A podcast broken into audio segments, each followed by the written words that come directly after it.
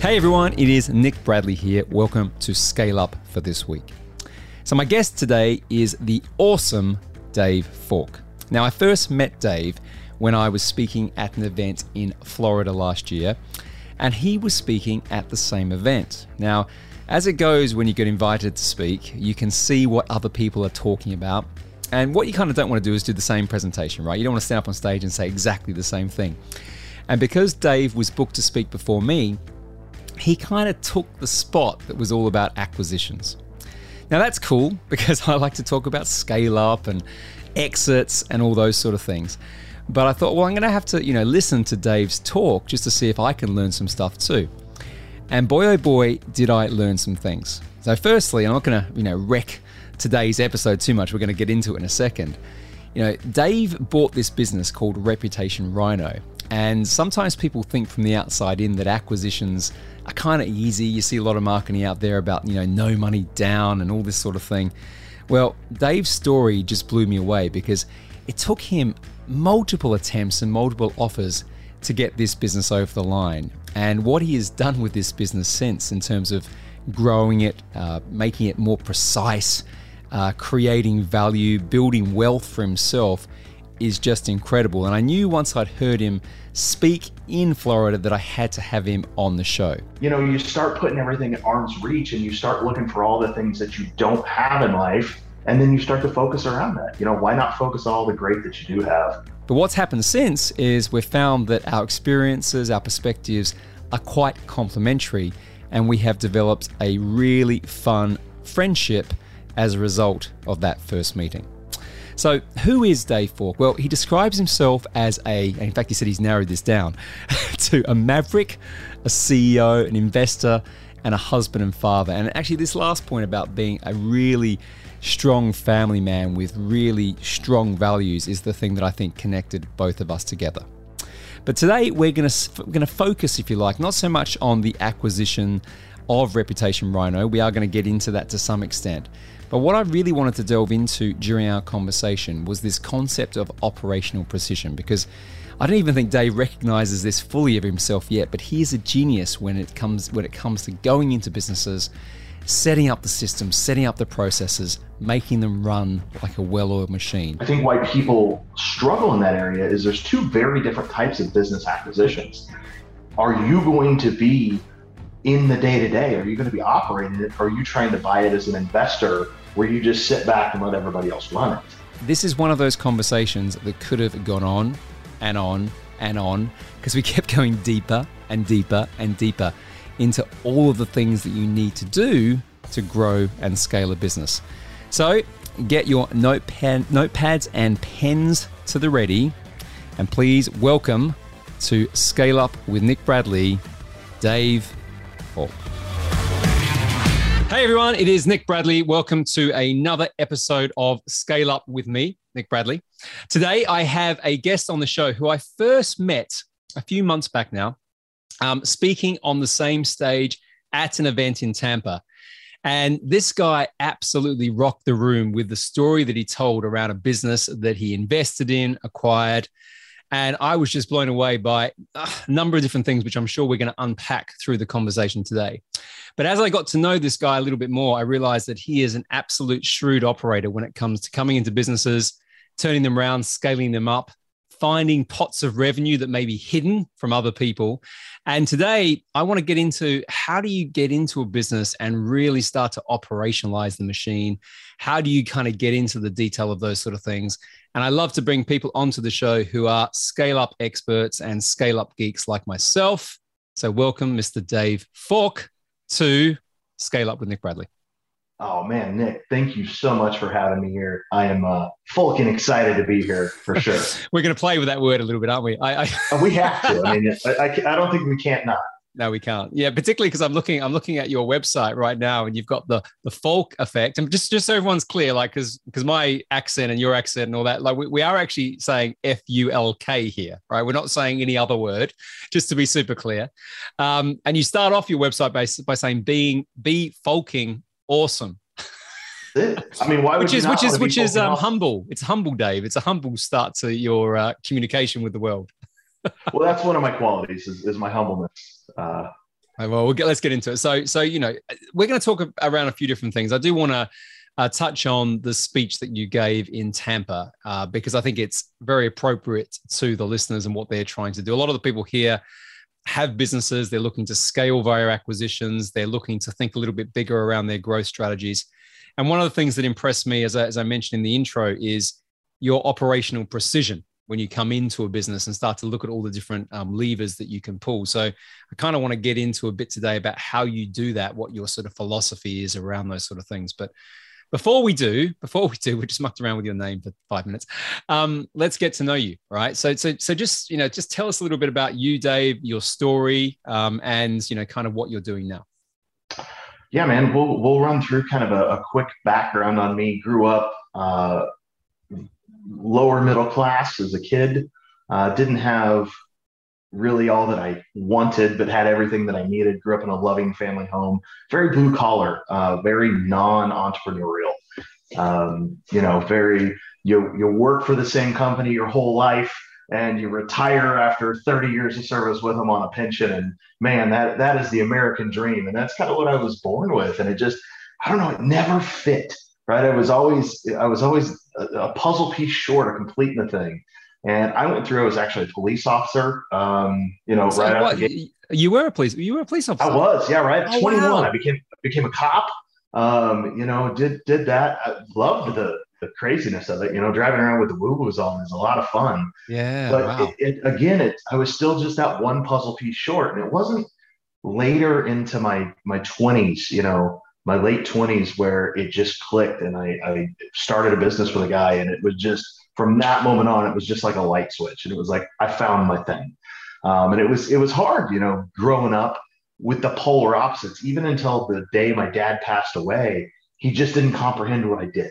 Right? He just didn't get it. it was so against what he was brought up in his his life that he lived um, you it's know, such a I, common story, though, Dave. I mean, like you know, I talk about it as a paradigm shift, right? There's a thing here because my mine's similar. I had no entrepreneurs really in my family. I think there were some people. Well, my dad was, but he wasn't around, so I didn't have the um, that environment until I met him many years later. And by that time, I was kind of into it, right?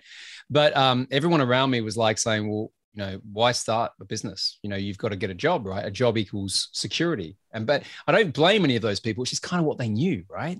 But it was difficult because it didn't fit me 100% and i was trying to make them proud but at the same time trying to find my own identity. Dude i get it. I, I struggled you know it was you, you go to high school you get good grades you go to college you get a degree and you go find that job out of college. Like it, that's the american dream quote unquote kind of a sold. generational thing too. I mean how, how old are you now dave? I'm 40 yes i'm 48 i reckon around that sort of that 10 year generational piece certainly with our parents growing up, they didn't know much different, right? You know, it was there was a change after that, but in that sort of age group that we are, I see a lot of people with a similar a similar story. Yeah, I ended up becoming a college dropout because I just I didn't get it. Like I would sit there in class and I would question the person giving the lecture, like, "You've never done what you're telling me." Right? You're not a practitioner. It just that's still that's still a problem. Like, like you're teaching me from a book that you're reading. So what? You're just one chapter ahead of me and I could get up and teach the class. It just it just never fit. Again, it was that one puzzle piece off, and it wasn't until um, I actually began on my entrepreneur journey later in life that I realized what I had done all along was was entrepreneurial. You know, at at nine years old, I remember um, everybody always complimented my grandpa's tomatoes, like they were the best, juiciest tomatoes. pay so much money for them. So once a week, I would go get a big cardboard box and I just go steal like a box of tomatoes out of his garden. I'd set up a table at the end of my driveway, and within a few hours, I'd sell them out. You know, fifty bucks later. And uh, so stuff like that. the, the modern lemon, the modern like, lemonade stand, so to speak. Yeah. So, so, so was there anyone? Because I said my father, who was kind of there and not there. That was he was definitely entrepreneurial when you find out his story later. But um, did you have anyone in your family, like even down to grandparents, uncles, anyone else who was more entrepreneurial? That's kind of there. No, but... not not at all. You know, both wow. both of my uh, grandparents, you know, both of my grandfathers were very again blue collar, raised in the Midwest. Uh, you know, one was uh, one was an engineer. You know, they were both um, in the military. They were both in the army during World War II. One of them was actually a POW for three and a half years under the Japanese wow the Philippine Bataan Death March, right? So that's kind of the environment that I grew up in was very, Midwest blue collar, hard work, you know, you shake somebody's hand, you look them in the eyes, which the core values that that instilled in me today, I, I couldn't be more grateful for because it's, it's crazy that those values are just diminishing. Like you just don't see those people that have, you know, what I call hitman, honesty, integrity, and trust. And it's, if you oh, find nice. somebody that I think that's one of the things that attracted me to you, Nick, is like you were instantly man, we we we we talked the first time we met. I think the energy was so high, like we had to clear the room because it just wasn't okay to have us both in the same space at that time. But it, it was instantly you were hitting me. I knew you were honest, you had integrity, and you had trust. And the more I've got to know you, uh, the more I've seen those qualities in you too. So, well, thank you. I appreciate it. And, and I want to touch on a word you mentioned then because it's something that I've noticed over the last few months that is is very key to probably your values, and that's gratitude you know there isn't there isn't a social media post i think that you don't do that hasn't got some form of gratitude in it um, how important has that been in terms of you know your life and because it's, it's clearly something that underpins who you are i can't it, so if you could have picked one thing or one word um, it's it's gratitude it's being grateful and when i started down my path of gratefulness uh, years ago it transformed my life. It truly changed my life. You can choose. That's why, you know, you, t- you started off with be fucking awesome, right? That's on the website. Why wouldn't you be? You know, today's the best day of my life. I say that every day because it is. I don't care if I'm having a bad day, it's the best day of my life. And uh, having, you have the choice to be grateful about what you have. There's always somebody in a worse position than you. No matter how bad you think of a day that you're having, there's always somebody that would kill to be in your situation in that very moment. Where did and, you uh, learn that? Where did you first learn that? Because I because I think it's something that a lot of people struggle with, and or or actually to, just to contextualize this, they might be grateful for what they have now, but they struggle to be grateful about what's coming, right? And and both of those different things are quite important in terms of psychology. But where did you first come into the idea of this? Because it wasn't obviously you know, in your upbringing, I imagine, not something that was. No, not at all. And, and on honestly being a police officer, you become very pessimistic, right? You see the worst in people. So you yeah. like start to have that mindset. So it was a bigger mindset shift for me than than probably most. And it's honestly, I read. I you know here's here's the books that I'm currently reading. Just like you, I've got a major bookshelf over here. got them all over here. I like to dabble more than one book at a time. But honestly, it was it was reading and just being around, uh, starting to put myself in the room with people like yourself and, and other high level people, and realizing one of the similarities of the people that were the most successful, not necessarily had the most money, but were the most successful, in my opinion, had a, a happiness and a gratitude mentality. And, you know, my buddy Bradley once asked me a question, and th- this was one that just still, I'm like, wow. And I'm gonna I'm gonna ask you the same question right now, Nick. Go for it. Nick, would you rather me hand you a million dollars right now to do whatever you want to do with, or wake up tomorrow morning? Oh, wake up tomorrow morning. So waking up tomorrow morning is worth more than a million dollars. Act like a million dollars doesn't buy much these days, but you know, ten million dollars. I'm know? joking. I'm joking. I'm playing with you. But no, I know. I mean, it's, it's, it reminds me of that um, that saying that you know that the healthy person wishes for all these different things in the world, but the unhealthy person only has one wish, right? You know, which is to wake up healthy, to wake up yep. without that. So yeah, so yeah, for me, it's waking up tomorrow, right? Because nothing around my world is is bad at all. so I want to do more of it. I want to experience more of it. Heck yeah. And, and help other people experience more of it. Yeah, precisely. Precisely. And I think once you, but once you connect with that, it's an interesting, it's interesting that we've gone here in the conversation. I'm quite glad we have actually. It's, I always segue off in weird ways. You'll get used to this. Um, you know, that, that a lot of people don't understand this concept and and therefore they're always in this the way i sort of visualize it they're in this this tomb or this prison right? Where they just feel everything's attacking them from all these different centers because they're not centered themselves on anything that they've got, which which is amazing, right? And you know, if you think about you know our lives or even anyone around us versus you know the majority of the world, right? It's like the stuff we've got is incredible. No, it's amazing. You know, Nick, you and I have something in common with every single listener that's listening to this right now and that is all we have. We have a 100% success rate on surviving our worst days. 100%. We have successfully come through our worst possible days. So if you can look at it from that standpoint, is you have a 100% success rate on getting through your worst possible days, then it's it's just so much easier to realize like just to be grateful for everything that you have. Because I promise you, you may not have everything that you want, but you have everything that you need. Yeah. And uh, I learned that if, when, then, uh, and but are dirty words, right? So we were saying Fulk earlier, right? The correct way, not the dirty way. But if, when, then, and but are all dirty words, just worse than that. Because when you start putting that in front of things, I'm going to do this when, I'm going to do this if. Oh, but you know, you start putting everything at arm's reach and you start looking for all the things that you don't have in life. And then you start to focus around that. You know, why not focus on all the great that you do have?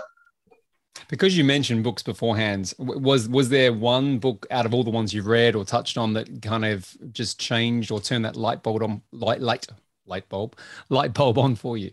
Um, oh my gosh, there's so many. Um, you know, one of the first books for me, as far as down the entrepreneurial journey, was Rich Dad Poor Dad. You know, was was really thinking about that, and I think that one book really was the catalyst to change me as a person um, as I started on my entrepreneurial journey. Um, not maybe necessarily just for the, the gratefulness and gratitude side of things, uh, but really that was one of those you looked at it from a different way. You know, I realized I grew up with the poor dad mentality.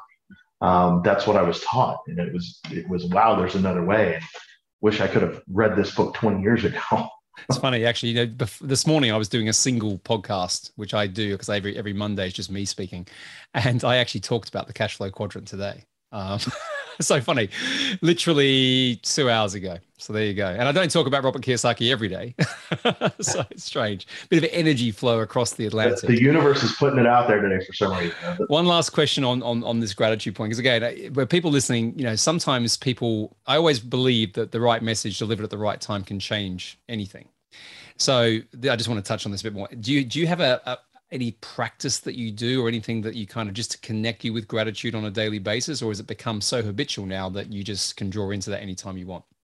So no man fantastic question. I actually created rituals in the beginning and, and still hold some of them true but now it is just i wake up this way. Um, I, you know it's I, have done it long enough that i just wake up and i live my life this way. It's in my dna now. Uh, but a, a couple good things and actually i started sharing it with my teams at my different companies that I, that I own or operate.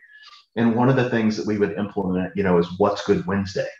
And because, you know, you cannot be in a negative mindset when you're being grateful. It's just, it's, it's impossible. You cannot have a negative thought or be in a bad mood when you're expressing gratitude. And so we would go around and I would make everybody on the calls or everybody in the rooms share one thing that they're grateful for that day. And you know, there's a little people look forward to that more than anything. It's, it's infectious when you start spreading good news. And then I had a, I have a, you know, I've always got my, my journal that I carry with me all the time. Um, I journal what I'm grateful for. Um, so one or two things, right? First thing in the morning, what I'm grateful for that day. You know, what am I most grateful for today? And it's just simple things like that um, to help you look through the lens of gratitude versus, oh man, I got to get up and do this thing, right? Hey, I'm grateful I got up. yeah, I love it. I love it. Well, let's uh, let's talk now a little bit about business. And I think let's start with um, the the speech, if you like, or the conversation that connected us, right? Um, because you know the main business that you um, work on, I should say, is Reputation Rhino. You've got other investments and, and things like that. I imagine you're probably a little bit more passive. You're involved, but not as involved. But this is the story that I heard in your um, in your speech in Tampa, and it was an acquisition of this business. Can you give us a brief rundown of of what the business is, how you found it, uh, the deal that you did, but more importantly, what I want to get into is what you've done with this business since you've acquired it. Because that to me is for everyone listening here who struggles sometimes with the idea of growth and scale, the way that you've kind of architected and then executed the plan, I think is worth people hearing. Yeah. So before we dive into that, I actually want to go back a little bit further and explain why that acquisition even came to be. And, you know, this acquisition wasn't the first business that I've owned or operated. Uh, this is many down the line. And I don't know if I've heard this part of the story. yeah, a couple, a couple of the businesses, you know, that we had grown, we had grown and scaled a bit. One was number one in the industry. The other one was number three. And we're sitting here looking at a strategy session and going, man, how do we, how do we grow again? How do we take number three to number one? And I sat back and I looked at it and it's, you know, somebody had a conversation. He's like, you're a 10 level talent, you're putting a 10 level effort in a two level industry. And I was like, oh, oh wow. like that just clicked with me. I'm like, what, what do you mean? And they're like, look, you're spending all your time, money, energy, and resources trying to figure out how to go from, you know, 8 million to 9 million, you know, 8 million to 10 million. And, and I'm like, okay. And he's like, why not just go acquire a $2 million company in a couple months and you're there instead of spending two years to get that 2 million, you got it two months. And I was like, whoa. And so the growth through acquisition, um, light bulb came on and I started spending some time around that and realized, man, there's a million. And that's the talk that I talked about in Tampa is the first half of the talk was why I'll never start up another business ever. Uh, and I'll only acquire from here on out.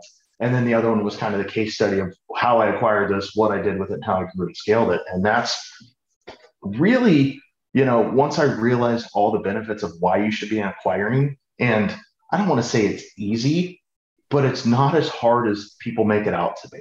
Right. If I can do it, I'm a big dummy from a blue blue collar mindset, you know, with with no Ivy League education and you know financial background, blah blah blah. Um, if I can figure out how to acquire businesses, leveraging other people's money and, and different things, anybody can. And you know that's that's the biggest thing. I, if I could get somebody to listen to have that growth through acquisition opportunity light bulb go off on them today, uh, like it did for me, that that's a huge thing. Let's let's pause there for a sec because there's two there's two things I want to get your perspective on here. So when people enter that world of, because I think there's a lot of messages out there now, communication around acquisitions, particularly because of you know wealth transfer and baby boomers and all that, which is all very very true. Um, there's a lot of other stuff, which is a lot of the businesses that are out there in that marketplace are so poorly structured, right? You know, there, there's a stat, a true stat that I've um, been leaning into recently that 20% of businesses doing under 10 million in revenue actually sell. And the reason for that is there's no transferable value. But play with this for a second. So when someone comes into this world and they say, okay, I get this, you know, I want to go and buy a business as opposed to starting one to become entrepreneurial or become more entrepreneurial. The two issues that people face is finding these deals, right? And finding the deals that that can be structured in a way that's the most favorable. We can get into that. And the second thing is people haven't got the money. Or they, or okay, let me put this way. They they don't think they're resourceful enough to find the money. All right. So so just talk about those two concepts, either from your own personal perspective or or from other, you know, you've been in this world a little bit now, like I have, that you've seen around that. Because I, I see a lot of people start and and then just give up because they can't master those two areas. Yeah, so I see a lot of people too put business acquisition out as well. I have to be a successful business owner and own and operate other businesses before I can start acquiring. Um, I think business acquisition can be anybody trying to get into it as well as people adding things to the portfolio. And really, what you need to decide is I think why people struggle in that area is there's two very different types of business acquisitions.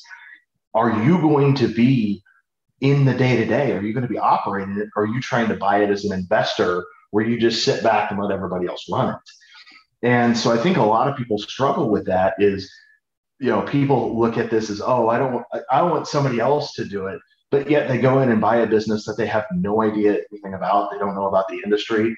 Um, they may not know the numbers or anything like that. And so they struggle with that type of thing. So, what I would say is, as you're going through this, the first thing is just start jumping on sites like biz BizBuySell um, or Deal Tracker or any of those and just start looking to see what's out there.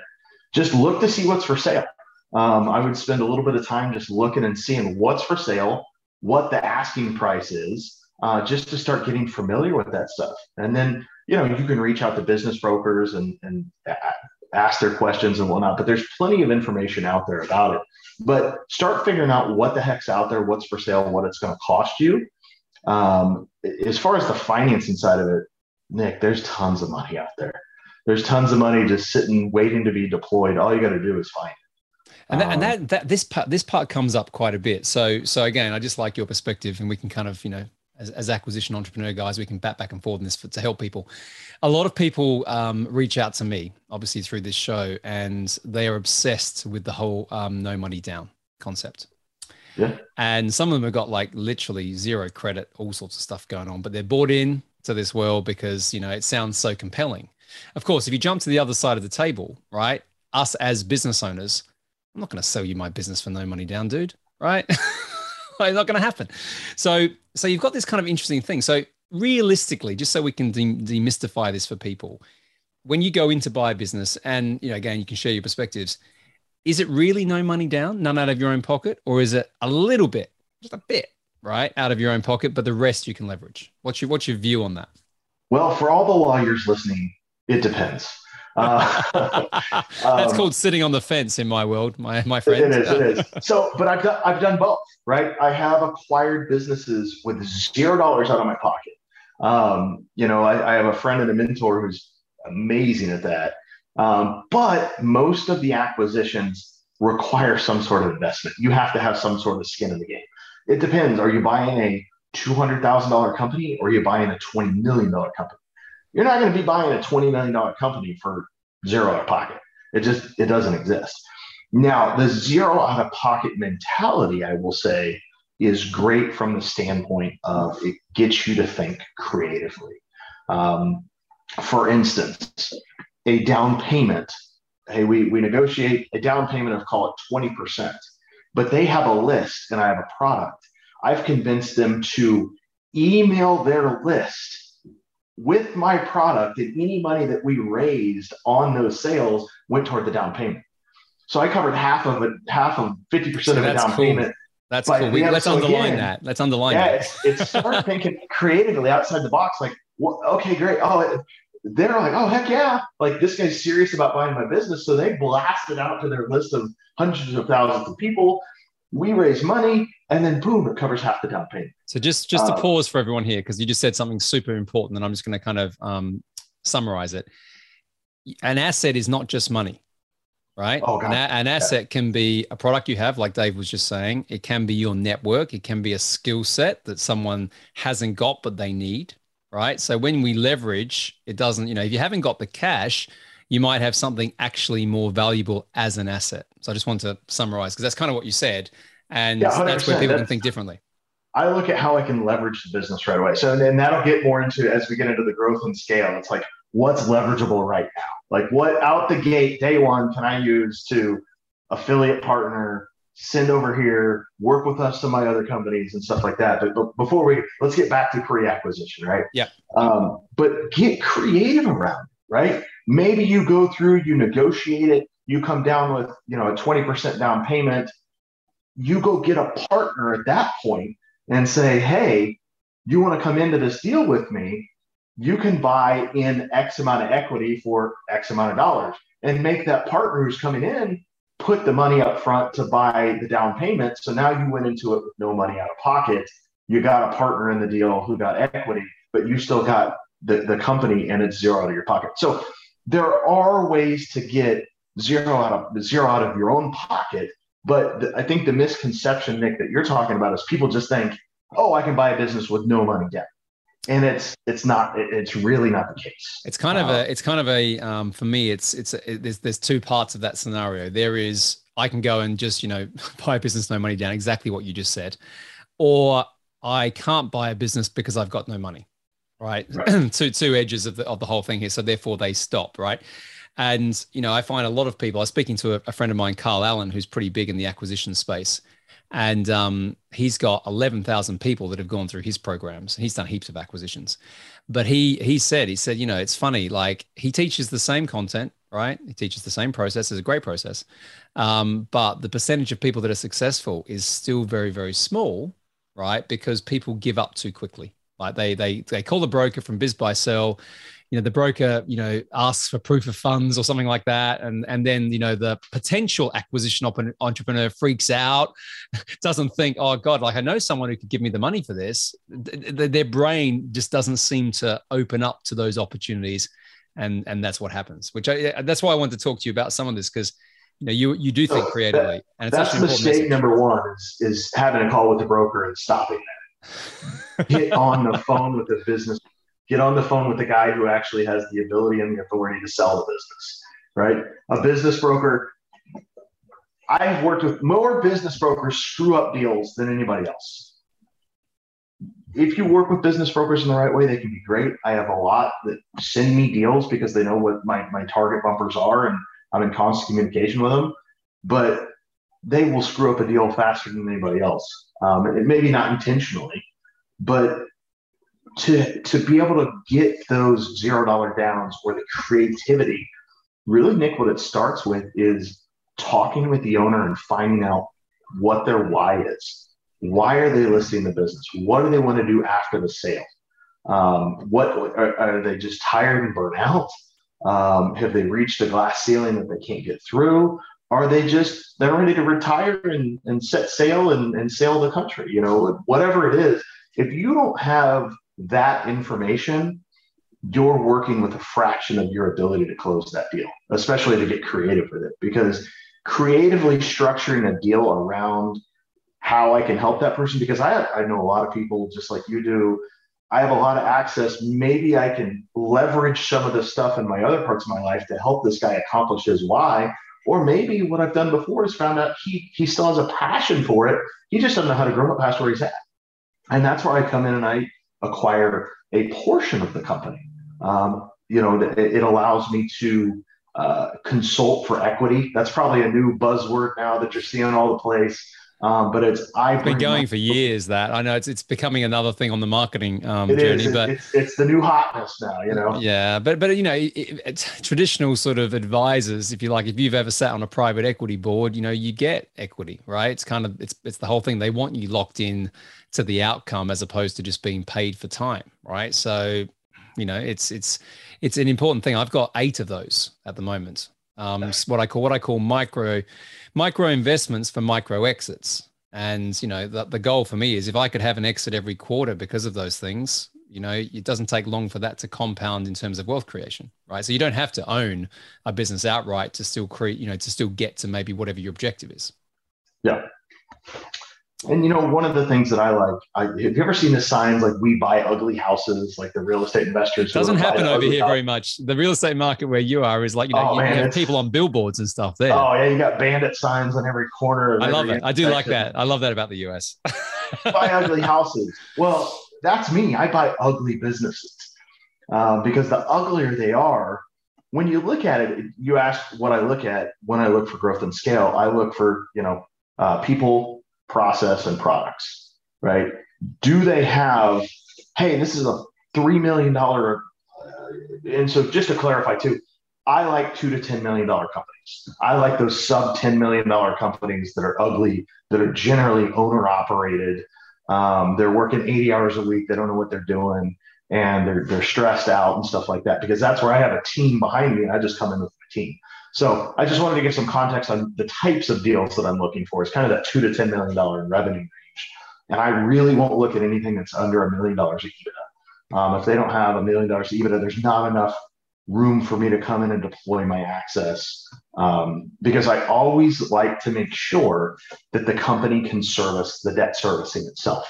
I want to make sure that there's enough money in the company where it can cover the debt servicing and cover my team in whatever aspect they need to to come in and really right this wrong, get the ship in the right direction, whatever you want to call it. So people, processes, and products. Because at the end of the day, if you look at this thing and they've got, you know, five-star reviews and they've got a great product or a great service that they're offering, but they don't know how to market or their website sucks. You know, crap, that's easy. You know, the, the hard part is having raving fans, having a good product or service. The easy part is the marketing right? To, to build a website or, or, or, those types of things. So I look for for ugly owner operated businesses where they're where they're struggling. Of course, you can't tell you can't tell the owner that they've got an ugly baby, right? Because that doesn't work. Because every every owner thinks oh, their their baby's the beautiful. most beautiful thing I've ever seen. let's um let's let's get this practical now. I'm conscious that I want to get into the machine because we, we we sold that as as the conversation at the beginning, so we have to deliver now. Um, and we can talk about reputation rhino or any of the other things but I, I, know a little bit of the story with reputation rhino so that's quite cool. But when you when you come into a business like like that you know um, and obviously you're looking for some stuff that you can optimize and improve you're looking for gaps where your experience capability can can be plugged in to get that growth and scale. Just take us through just how that look a bit of a case study, Dave, if we can, about how that happens, kind of from the very beginning all the way through to when you think, you know what, this is now humming along. It may not be perfect, but we've really got this thing starting to motor. Yeah, and so it really depends on. I'm looking for either a stable, recession-proof type business or something that's in a blue ocean, right? Okay. Um, trash collection. That's a stable, recession-proof business. That's going to happen regardless of what the economy is doing. Like there's certain types of ugly jobs that people want to do. And um, so I'm looking for something like that or something that I feel like is a growing um, industry or has a huge future or a blue ocean in front of it, kind of the blue ocean analogy. And, you know, you, you can see a lot of that. And so with Reputation Rhino, um, we specifically are online reputation management. And so we basically help people look their best online and looking at the emphasis and the eyeballs that are online. And now, the first thing you do when you meet somebody new, Nick, what do you do? You go to Google, you type in their name, and you pull up and see what you can find about them. Um, it's actually down to 74%. This is crazy, regardless of industry. 74% of people look you or your business up online and determine if they're going to do business with you before they ever speak to you. So, so if you haven't got those, if you haven't got those assets in place, or there's typos all over your website or whatever else, then that says something straight away without even a conversation happening. Correct. You know, it's it used to be when you're talking marketing and stuff like that. It's all oh, the conversion, the conversion, oh, more leads, more conversion. Well, now it's almost the conversation is changing to look, three quarters of your potential leads never even became a lead because they can't find anything about you online, or that worse yet, they saw something negative about you online. And so for Reputation Rhino, it was it was the blue ocean side of it, right? Um, I thought that this has a huge, a lot of legs, and as you mentioned, that's where I'm spending most of my time. I'm actually operating as the. I stepped in, uh, put the CEO hat on. Um, actually, just did a partner, uh, brought my partner and good friend and business partner in on that, Kevin Harrington, um, because that's a that's a fun one to be in. And so to get to the point of what am I looking at? I'm gonna I'm gonna use Rep Rhino as kind of the case study. Yeah, yeah, please do. I think it's, it's very similar. Frame it. Yeah yeah, it, this is the framework we'll talk about, but it's but it's agnostic of industry really, sure. and it, it comes down to, you know, people, process, products, right? The first thing I'm looking at is I'm, I'm I dissect the numbers. I want to understand the numbers. I want to see um, the expenses and things like that. So one of the first things I'm doing is I'm tearing apart the numbers and creating kind of a projection of what I need to do over the next 12 to 24 months. More often than not, there's such a waste in expenses that don't need to be um, that you can find a, a, a, an influx of cash right off the bat just what sort like, of things jump out? Like you know if you're looking at the at the p&l you know and the balance sheet to some extent what jumps out? Yeah so they set up for like reoccurring subscriptions and it's kind of walking through the during the due diligence period it's walking through kind of the p&l with the owners like what's this used for and when's the last time you used it? Uh, i don't know check mark, right? and it's kind of going through item line item by line item. And then when they they know what it's used for, I'm like, great. What percentage? How is that used to generate revenue for the company, and what percentage of revenue does it account for, right? And so I'm looking for, oh, this thing is awesome, and it's five hundred dollars a month, but yet it's tied to something that's less than one percent of revenue. Done, five hundred dollars. We don't need it. Um, so I start to refocus. What I found is is business owners when they get to the point of when they want to grow and scale, what do they do? They stop focusing on their core products that got them there, and they start adding. They start going. They start going horizontal. And they start adding all these other products and services in there that aren't their core thing. And oh, they saw revenue go up, but yet revenue went up like five percent. But yet they spent more than five percent to do these things. So really, that's one of the things that I'm doing is I'm trying to quote unquote trim the fat. I want to get the conversation back around to what's the thing that's generating 80% of our revenue. And if it's outside of that 80, it's how fast can I cut it. Okay, got it. So you focus on you focus on that kind of yeah, as you said, the one thing or the 80% thing. Okay, okay, so I get that for fully. So you're kind of cutting back to focus. What's next? So that that's that's step one is what can I cut? What can we focus on? Uh, the next step is really technology. We are, man, being an entrepreneur 10 years ago and being an entrepreneur today are so different. Um, the amount of technology platforms and technology resources out there, you can find a software or a system to do damn near anything. And human capital is the most expensive thing that's going to be on your payroll, right? Is your payroll is the biggest thing on your P&L. Um, and don't get me wrong, I'm a huge people person. Um, get to that. don't worry, it's all right. You're, you're talking to we'll someone who used to go and sack people. people. at private equity for years, so don't worry. You're talking. yeah, so, we'll, we'll get right. to the part of the. I, am a huge people person. You know, I'll, I'll, put the disclaimer out there. It's train people so well that you uh, they can leave you, but treat them so well that they never will. Yeah. Um, but they are no, they are the most expensive. They're mo- the most unreliable uh, and inconsistent thing in any business is, is, is your team. And it's just, it's truth. No matter how good they are, they, they are those things. And so I look at what technology is currently in place in the company. Is it being utilized, right? Because technology in a company that people aren't using really is, you know, you don't have it. So what technology is in place? What's the utilization of it? Um, and then what other off the shelf things can I implement right off the bat to increase uh, effectiveness and efficiency. And so, what I want to do is help those people. Is my role as a CEO the, the, the way that I look at it, or even an investor as I'm coming in with my team, is my goal is to remove obstacles. That's it. Tear down roadblocks and remove obstacles that's help, that's hurting the team from being as effective and efficient as they possibly can in their daily work. And so that's really I put the how do we uh, let's get shit done faster and how can we be more effective in doing so. Efficient yep. people, that, that's one thing I want to talk about. Efficiency is you're just really good at doing something. It doesn't mean that you're moving the needle. So I don't want just efficiency, I want effectiveness, right? Because you could efficiently waste your day and clear your inbox and your email out without getting much done. And so I look at I, everything that I do is needle movers, right? What's going to move the needle and how can we be more effective? And so step one, trim the fat. Step two, look at technology. What's in place? What's utilization? What's missing that can make a quick impact right off the bat. Are there are there certain pieces when we talk about technology because it's such a broad church, right? Are there certain things that you think are just fundamental to every business in terms of in terms of technology platforms automation?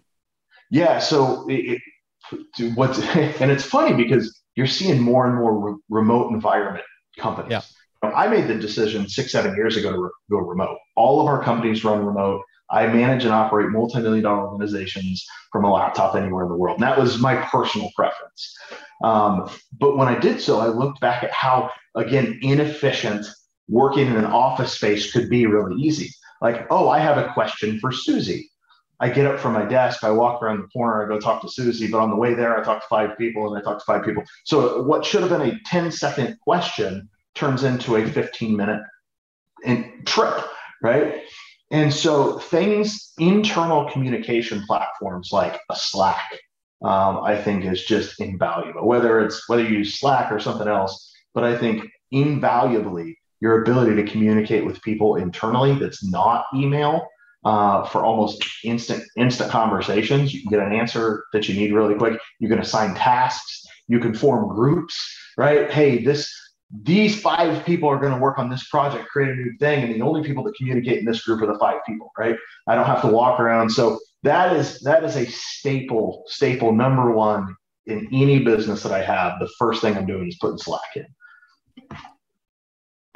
Um, Zoom, obviously, this we're on Zoom right now. Zoom is Zoom is I, I can't operate without Zoom. We're, especially working a, a remote environment.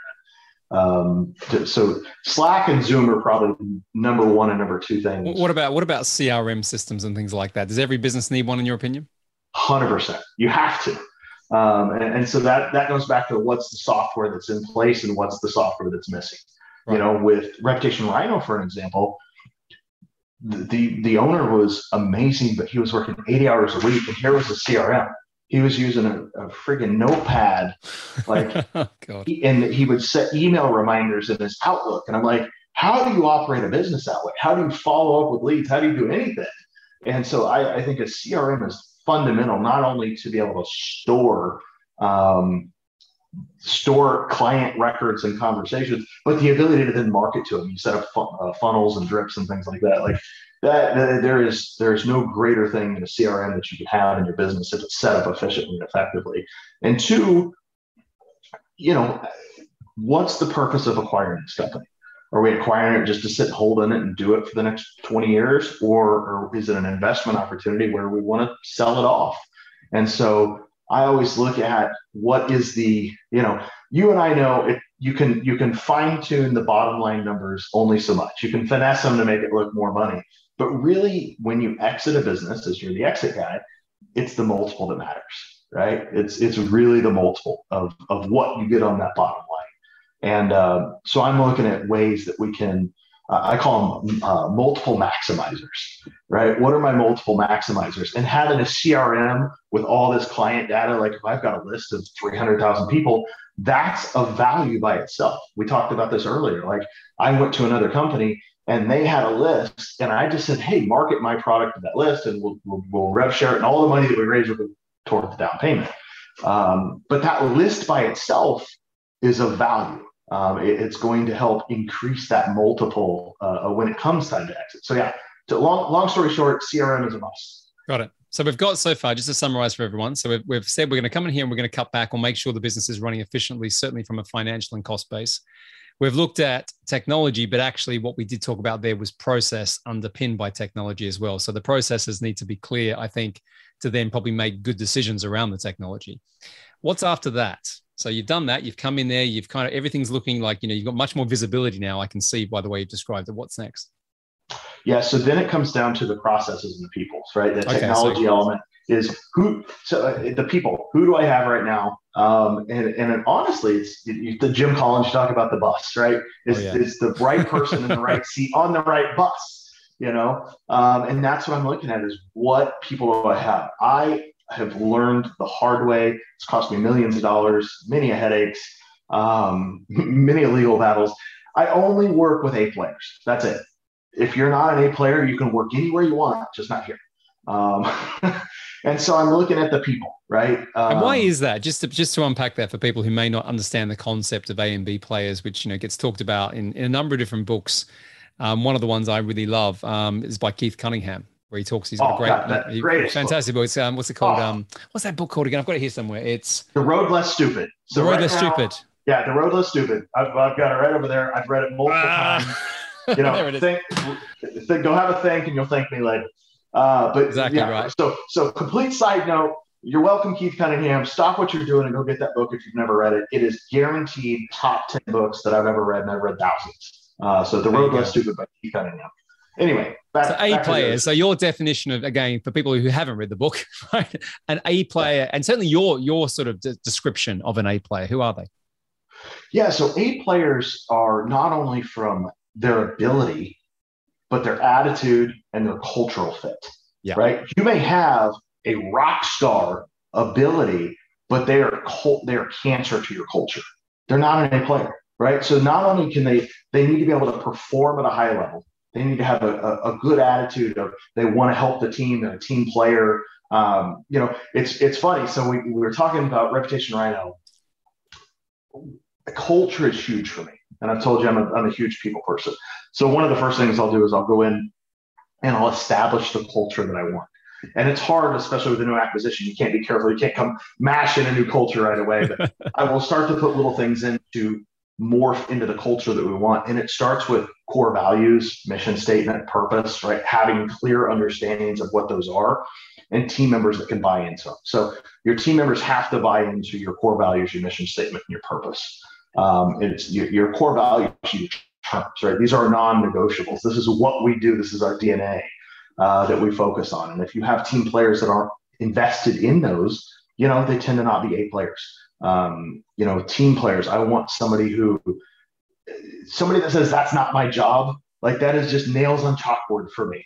Um, your your job is overall to help this company, right? And if so and so needs help with something, or you get repositioned over here just for a minute, you know, don't go. That's not my job. Or you knew it needed to be done, you just sat back on the sidelines and just watched and waited because you knew it was going to fail.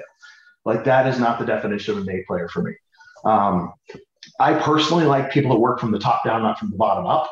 Um, so, Nick, if you walk into work today and you have nothing to do, People that work from the bottom up are just going to sit there and twiddle their thumbs, text friends, go have, go make coffee, go have coffee, you know, water, water cooler chat conversations. But people that work from the top down, they're going to find stuff to do. They're going to be like, okay, what, what do we need to do? Like, I, I'm done with my stuff they're going to go find somebody to help or find something to do. So I like people that work from the top down, not from the bottom up. They're going to go find something to do. They're going to be a team player. And back to Rhino and the whole culture thing, um, we we own it. We call ourselves rhinos. Um, you know, much like a, a flock of birds, a, a group of birds is called a flock. Yeah. A, a, group of rhinos is called a crash. Uh, so Is we it? call ourselves a crash. Yeah. So it, when we hire new people, we don't say welcome to the team. We say welcome to the crash. And uh, ri- it's the a crash is a group identification for rhinos, and we embody you know that we actually have a, a Rigsby. He's our rhino. He's our mascot. He, he's our buddy. But rhinos um, are passionate. They're focused. They're strength. Um, they can only see 30 feet ahead of them, believe it or not. And so that's why when they run, they run together as a crash um, at full speed, even though they don't know what's ahead of them. Was this So stuff in place before you before you acquired this business? Oh God, no! This was not in place. There was no. There was no. So, so. Reputation Rhino was just called that because it sounded cool and there was two R's together. It sounded cool, and so I figured out. Uh, you know, I look at it. I look at the culture, and I'm like, oh my God, Crash is amazing. Um, a rhinoceros success. That's another little quick read book. Have fun with it. Um, it. will take you like 30 minutes to read, but it's it's it's fun. But yeah, we have fun with it. So that's the culture. We we identify ourselves as a crash. We run together at full speed, even if we don't know what's ahead of us. Um, so we, we charge, right? Right? We charge. What's interesting about what you've just said, just to kind of jump in quickly, is there are four things. So in my private equity, there are four things that define the multiple range, right? In private equity, so you can't define, you, you can't define um, or or touch the actual um, uh, the highs and the lows of the range. That's decided by the capital market and then the industry. But what you can decide is where you sit on the range. And the four things are they're, they're what we call intangible capitals, right? So the first one is human capital. Second one is structural capital processes. Third one is customer capital, so the quality of the customer base. So you know you're not reliant on any one customer. You've got diversification. And the fourth one is called social capital, which is culture. Yeah. So to maximize to maximize the multiple at the highest possible level, which is actually going to give you the most money when you exit. It's more than the financials actually. Um, is those four things, which you've just described, but I don't know if you appreciated the um, the PE viewpoint on that. You might have done it No, I- I randomly, love but there you four. go. human, structural, customer, and social. I actually wrote That is it. That is it. You know, that's the thing. So when I when you look at a business that might be doing really well from a revenue and profit perspective, and they're going to get some level of um, value against that, it's the it's those four other areas that will give you the the, the flex and the compounding of the multiple. So there you go. Very cool. So yeah, processes and people. So uh, establish the culture, right? The Yep. Core values, all those things. Um, what are the processes in place? Like how? What do we do and how do we do it? and one of the first things I'll do is I'll actually hire a documentation team. Like I did this for Rep Rhino to come in and spend two weeks with us and literally just shadow the different people that do the different things, and they literally create the processes of everything that they do and turn Right, so a creating like the SOPs and all that sort of stuff. 100%, So because a so lot of these basically don't- document everything that's happening, and then do you, you- I suppose you're not improving things at this point. You're just seeing what's there. Right. I need to know if I need to hire somebody today, how do I train them to do what we do and what do we do? Um, and so most of these companies don't have detailed SOPs, right? Once we start to get to your world, the PE and the above 10 million, this is kind of staple second nature things. But those two to $10 million companies that are owner operated, they're just trying to figure out how to survive and how to get the next buck. It's the reason why uh-huh. you know I mentioned beforehand. The reason why only 20% sell when they're under 10 million of these reasons, right? So if you can't transfer something, like if I sell you a business, but I don't, you know, you've no idea what you're buying, you're not going to buy it, right? Because otherwise, it's not worth anything. Yep. And then uh, we'll, we'll I'll actually have somebody do uh, turn them into videos. So we've got our own LMS. We just do training videos and stuff like that. Oh and so we'll just little training videos on each one of these things and upload them. And so that's the nice part is when I now hire this person, you know, they're training right out the gate. Here, go watch these modules. Here's your SOP. And they're going to learn how to do these things as well as shadowing. But yet you can't be scalable or and you can't grow and be scalable when the person that does that job has to take themselves out of doing the work to train the next person up. Right. It's how do we train and bring people on without having to interrupt the day of the people that are already doing the work, right? That, that's scalability to me. awesome. Um, Okay, so, so, we're we're coming close to time. So I want to I don't want to rush this because this is great. I'm literally letting you go through because I want I want people to get the end to end. I realize it's probably a little bit more complex than an hour of this conversation, but continue continue for a bit and because I want to kind of you know this for me this is the big thing around when you go in there to try and operationalize something. What are the absolute musts? And I think that's what we're capturing now. And so it's it's it's getting a hold of what's there, right? So when I walk in. Of course, we want to grow, right? Of course, we want to do more revenue. But I want to know how do we maintain what we have, right? Yep. What are we doing to do what we do today, and how do we maintain? Then we uh, create the uh, establish the processes. We got the fundamentals and the foundations in place. Yep, we we build the foundation, uh, and we do that through human capital, uh, through technology, through processes, right? And then once we have that foundation in place, then and only then can you really look at okay what do we need to move the needle and grow um, because if you start bringing on all sorts of stuff it's it's it's going to be crazy without that foundation. You know building let's the just, house. let's touch on growth then uh, you know as, as, a, as a point as a point to kind of wind up a little bit here. So so the foundations are in place right? You've you've gone in there you understand exactly what you've got. You've got your arms around it as you said beforehand. You've made some changes where it's necessary. The culture's humming along and now you're thinking, okay, let's grow. Now we know that there's two ways of growing a business, right? We know you can buy other businesses and bolt them all together, but that's a little bit more advanced. Um, the, the, the, the easiest thing or the low hanging fruit is to get your marketing and sales dialed in, your traffic and your conversion. So, what's your 100%. philosophy around that? How do you approach that? So, once we get to the growth thing, the, the thing that I'm doing simultaneously while I'm doing that as well is looking at how can I leverage my existing database right? How can I get some quick money in? So again, we talk about your customer list and your database is a value. And I find I try and find immediate wins and immediate value to get an influx of cash in.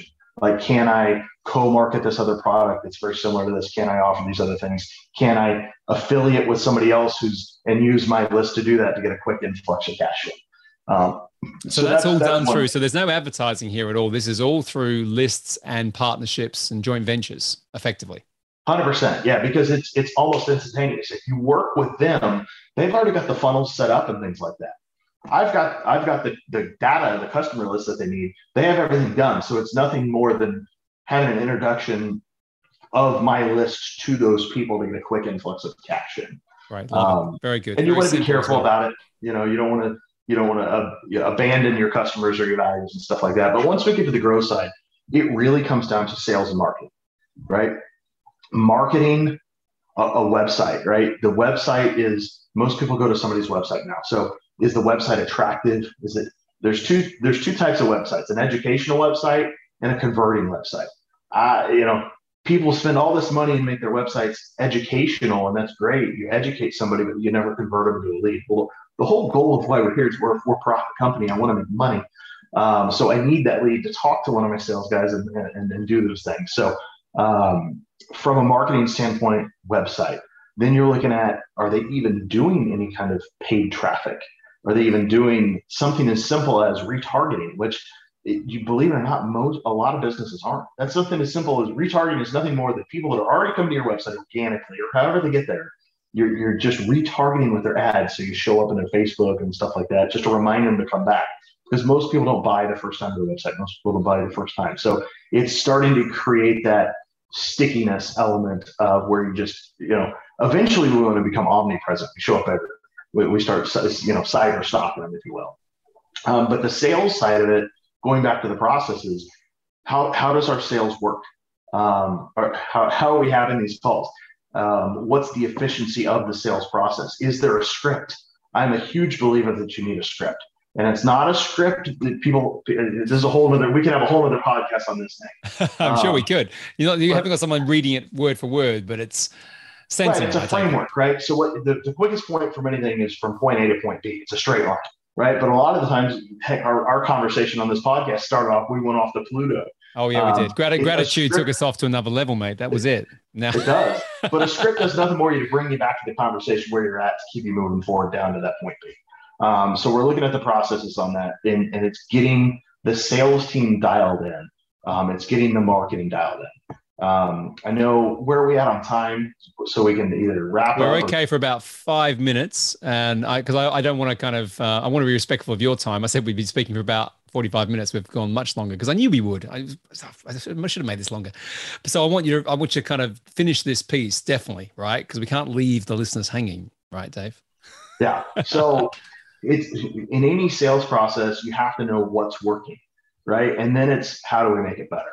Um, for an example, our inefficiency of the sales process at Reputation Rhino when we first took over was just mind boggling to me. Was, was there a sales process or was it just literally a lead comes in and someone grabs the phone? I mean, well, no, not even, it wasn't even that. It was, there's a 24 hour answering service that would answer all the calls and they would take a message and then oh. email the guy. And then it was on him to call them back or email them back. Oh my God. And like that could, and that could be like, you know, three days later, you might, oh my God or you forget if you missed the email or whatever. Again, remember ugly businesses. And so if he's doing this well and generating this much revenue with this much ugliness, I'm like, well, crap, this is easy. I just come put a process in here, bam. Um, and so yeah, looking at the process and, and, changing it from there, and down to we started doing our, our our demo calls, our calls on Zoom versus just a phone call because when you see somebody on you put a face with a name, you connect with them on a deeper level. Little things like that, we started to see a higher close rate um, the proposals and how we sent stuff out, he would type up a Word document for every proposal, email it to the person, and then wait to hear back from them. He didn't have a follow up process in, in, place. All right. So he's he spending all that time writing a proposal as well, which is painful. And all this oh, time writing a proposal. He would send him a Word document. When he heard back from him, he would say, Oh, great. Um, he would then, when they wanted to move forward, he would then create a contract, load it up into Adobe eSign, send it off to him, wait for them to e-sign, and then he'd have to send out an invoice. So one of the first things I did is like, oh my God, this is this is nuts. Your, your sales process is taking 90 minutes per person when it should take 20 minutes. And so again, that efficiency of being able to convert, have more sales conversations with with the same staff and it's making it's empowering them and removing roadblocks and obstacles remember? And so i brought in proposify which is a beautiful thing. Integrates with the it integrates with the crm so it automatically pulls the customer's information in merge fields all the things. You just select the the price or whatever it is. You send it out has built-in terms conditions and e-sign in the proposal and then when they accept and sign the very next thing it does is takes them to a, a, a screen to pay so it's like it, it, completely the efficiencies of sales. So what you have to do is you have to automate your sales process and make it as simple as possible. People want to spend money. Um, the harder you make it and the more hurdles you make them jump through, um, the less likely they are. Um, energy in, benefit out is what I like to say. The more energy somebody has to extend in doing something, the less of a benefit it is for them. So you make it, you make the sales process as easy as possible and so simple that Homer Simpson can understand it, right? It's got to be so simple that a third grader could go through it and understand it. All right, so I've got a um, final question on this for you. So, because the other, the other word that jumps out for me is also creating some predictability, right? You want predictability around that whole kind of front, you know, the, the marketing and sales piece. So, so where do metrics or measurements of that sort of lead to sale come in in your world? How do you how do you do that? Yeah, so one of the things that we actually build out is like customized dashboards. Um, you have to know your numbers. That's in any business, and it's being able to understand. Uh, you have to get a baseline, right? One of the first things you have to do is get a baseline, and you grow from there, and you, you'll understand, you know, how many how many leads are we getting or converting into discovery calls, and how many of those discovery calls are turning into proposals, how many of those proposals are turning into deals, and you're able to start tracking those numbers. And if you don't know what those are, you're flying blind. You're literally shooting from the hip and you, you have no idea. So you have to have a way to track that data. Um, and it's also going to allow you to understand your, your efficiency and your strengths and who's doing good and who's doing bad. And it allows you to, you know, man, this call could be hours long, Nick. Well, I was just thinking uh, that we could unpack the whole thing here. Oh. I'm going to call this. This is going to be called operational precision, operational pre- precision version one or something.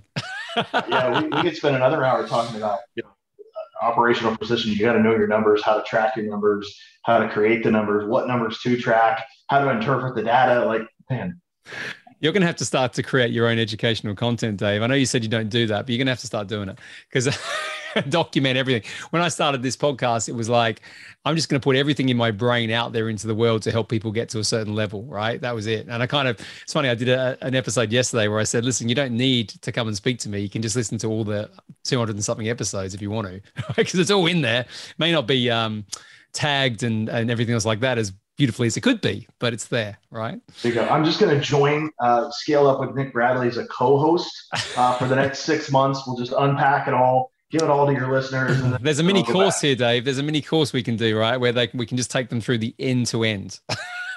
this is where you start, and this is how it works. Um, but let's wrap it up. Let's wrap it up. I, I, think we've been going for over an hour now into lots of different areas. Um, question for you to finish up with. So, so now you've you know you've had some success. You've got a portfolio of companies. Um, clearly, you know your expertise and your passion is going in there and doing everything we just spoke about for the last thirty minutes or so. Really, really, you know, the energy jumping off the page here, off the off the mic as we're as we're talking. What's next for you, Dave? honestly, it's I'm, going to keep doing the same thing. I love what I do. I get out of bed. I enjoy it.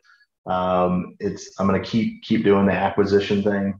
But really, it's for me, it's giving back. I think I told you earlier. You know, I want to accomplish one of three things every day. I either want to motivate, inspire, educate. And you know, I'm very passionate about. For me, you know, we talked about this earlier. I, I didn't grow up in an entrepreneurial environment. Had I had access it 10, 15 years old to the things that I have access to today, it's just mind blowing. So like I take my son who's 14 to all these different events. If I ever speak, he's there with me. He's a learning. He's he's creating relationships. Heck, he gets more gifts sent to the house. He just got a custom pin sent to him this week uh, from a guy that he befriended at one of these these mastermind events. I'm like, man, he gets more stuff than I do. Um, but it's it's really these you know, it, it's starting to give back. You know, it's helping the community of aspiring entrepreneurs and aspiring people that are looking to get in acquisitions any way that I can help, right? How can I help you remove obstacles and, uh, you know, break down barriers?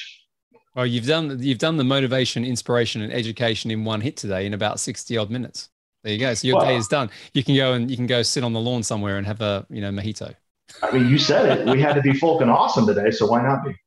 Exactly right. Well, listen, honestly, we could have gone on for ages there. You've unpacked a heap of different stuff. So I hope people had their notepads out and took notes. It comes up all the time about what do you focus on first? Where should you focus? All that sort of stuff. And I think just to listen to that last 30, 35 minutes of where you went through that sort of end to end journey of how you approach it was super valuable. So listen, mate, it's been a long time coming, but I'm very pleased that you've come on the show. So thank you very much for gracing us with your presence and for being so generous with your time. I am uh, grateful and honored to be here. And if anybody has any, you know, questions or anything that I can help them with, if they want to unpack, just feel free to reach out to me. Um, so it's I'm, davefulk.com and that's F U L K, just so just to be super clear. D A V E F U L K dot com. You know, that's not, right. not the not the other way.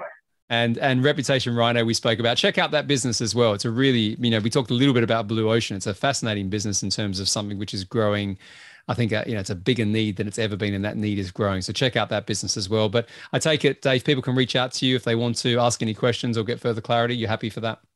Yeah, absolutely. If they want to talk to me about obstacles, entrepreneurship, acquisitions, davefulk.com. If you're interested in how Reputation Rhino can help you look better online, maybe remove some of those negatives, build you up, uh, be more of an authority figure, more influential online, go to reputationrhino.com. Awesome. Well, listen, thank you, Dave. Great having you on the show. Yeah, thanks, Nick. Have a great day, man. Hey, thank you for listening to this episode of Scale Up with Nick Bradley. If you enjoy the show just as much as I enjoy creating it for you, then I'd really appreciate you leaving a five star review wherever you listen to your podcasts. And while you're there, why not subscribe to the channel so you never miss a future episode? It really helps me, it helps the show. Plus, it makes it easier for others to access the content that I'm producing week in and week out.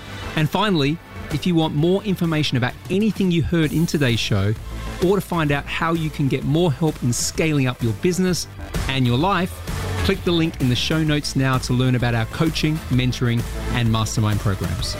See you soon.